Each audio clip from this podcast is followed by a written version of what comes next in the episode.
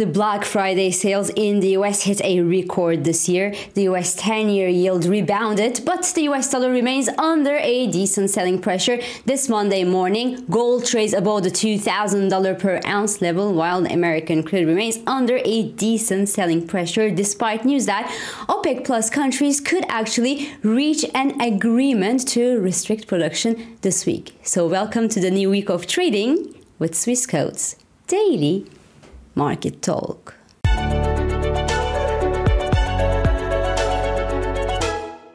So last week ended on a positive note where the US equities advanced to fresh highs since the summer on a holiday shortened trading week. The S&P 500 index gained for the fourth consecutive week last week and the index closed last week near the 4560 level. The rate sensitive and technology heavy Nasdaq 100 extended gains beyond its summer peak and the index hit an almost 2 year high last week, remember, while the VIX index, which is known as Wall Street's fear gauge or the volatility index, slumped to the lowest levels that we saw since January 2020.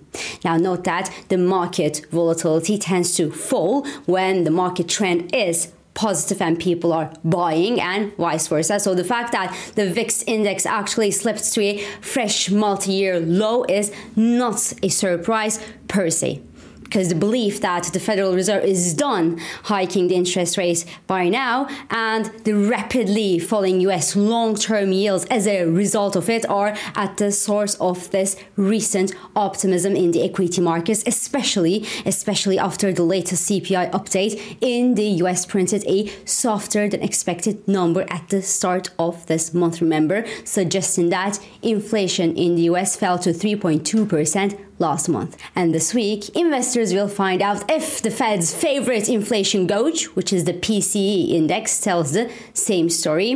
The PCE index is expected to have fallen from 3.4% to 3.1% in October, and core PCE may have eased from 3.7% to 3.5% during the same month.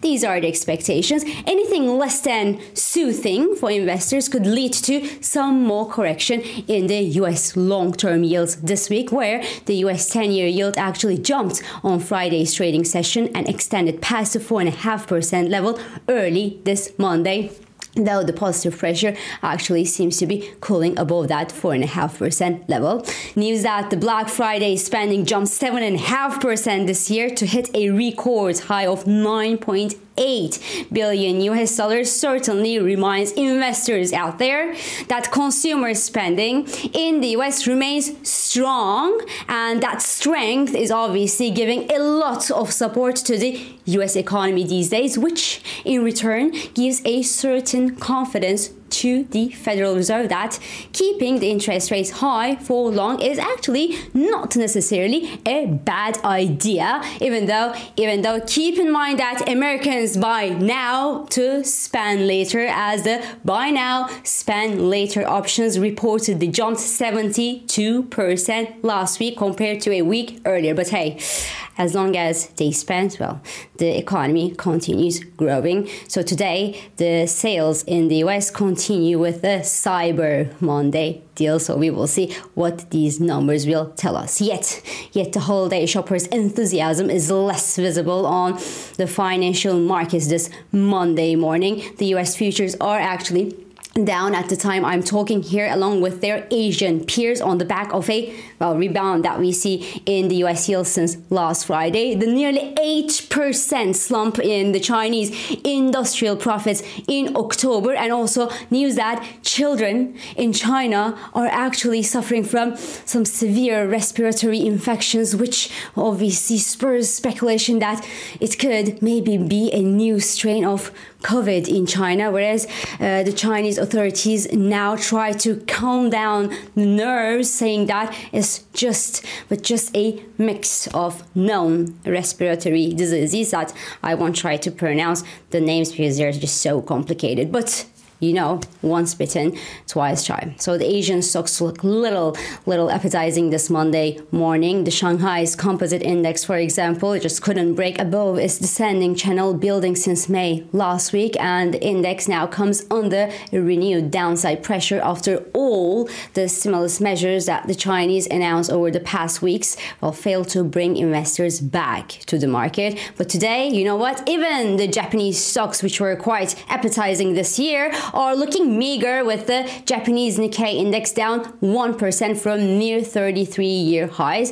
In the FX markets, well, interestingly, the rebound that we saw in the US yields on Friday couldn't give a bullish shift to the US dollar. The US dollar index actually slipped below its 200 day moving average, closed the week below uh, this technical level, and is under a renewed selling pressure this Monday morning. And that despite a further positive pressure that we see on the US yields. The broad based US dollar weakness obviously helps the euro dollar extend gains to 109.50 this morning, with, however, a solid resistance seen into the 110 psychological mark given weaker growth perspectives for the European economies compared to all the US economy in the coming months and perhaps the coming quarters. Cable, on the other hand, trades past the 126 level this morning, where it attempts to clear the major 50% Fibonacci resistance on July to October sell off, while the dollar yen remains offered near its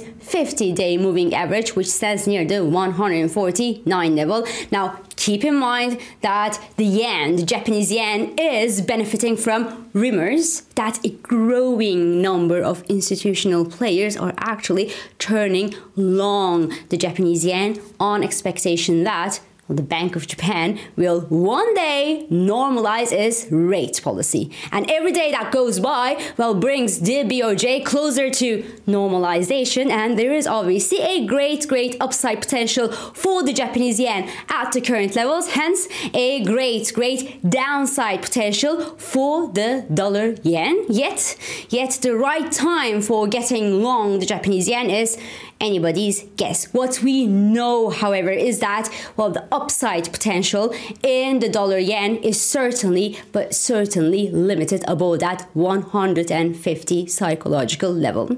Elsewhere, well, the Aussie dollar, ladies and gentlemen, is busy trying to clear its 200 day moving average, which also coincides with this year's bearish trend top for the Aussie dollar. The Reserve Bank of Australia head Michelle Bullock has said last week that Australia's inflation is increasingly homegrown and is increasingly demand driven rather than due to supply chain disruptions. And that's the latter, the fact that it's now demand driven, may require a more substantial policy tightening. And indeed, when we look at the numbers, well, core inflation in Australia remains well above other major economies, including the US Canada, and the euro area. So the Reserve Bank of Australia expectations are a little bit hawkish these days. In commodities, gold pulled out offers at the $2,000 per ounce level and is trading above this psychological level this Monday morning. The softer US dollar obviously gives support to the yellow metal. Yet, yet the rebound in the US long-term yields news of a potential extension of ceasefire in Gaza beyond today, and the fact that we are just shy of the all time high levels in the precious metals pricing hint at a limited upside potential at the current levels in the energy space. While appetite in oil, however, is nowhere to be found this Monday morning. The barrel of US crude trades below the $75 per barrel level, and that despite news that OPEC Plus is reporting reportedly nearing a resolution of the disagreement on output quotas, which remember led to the group delaying a crucial meeting, which was well supposed to happen last weekend, but which will be happening on November 30th instead. Now, OPEC officials said that discussions that they have with the African nations over these production quotas continue as of now, and agreement is actually within reach. In which case, well, Saudi Arabia will likely announce at least 1 million barrel per day extra supply cut to prevent oil bulls from well, leaving the battlefield. But but oil traders need more effort from well, all these countries to reverse the sell-off that we see in oil prices today. The barrel of US crude sees strong resistance around the 200-day moving average as of now. That stands near the $78 per barrel level, and while US crude should rally past $81 per barrel level for the actual bearish trend in the US crude to reverse. So this is all for this Monday morning. I'm İpek Özkardeşkaya and thank you for joining me and thank you for all your beautiful and supportive comments. I hope this episode of Market Talk has been helpful and it has been insightful to you. So please do not hesitate to leave your comments, your reactions, and your questions below as usual. And follow us on Instagram, on X, and on LinkedIn for regular market updates. And subscribe, of course, to our YouTube channel for daily market comments. And please do not forget to hit the like button on these videos to let us know that you enjoy them. So I will meet you again tomorrow. And until then, good day trading.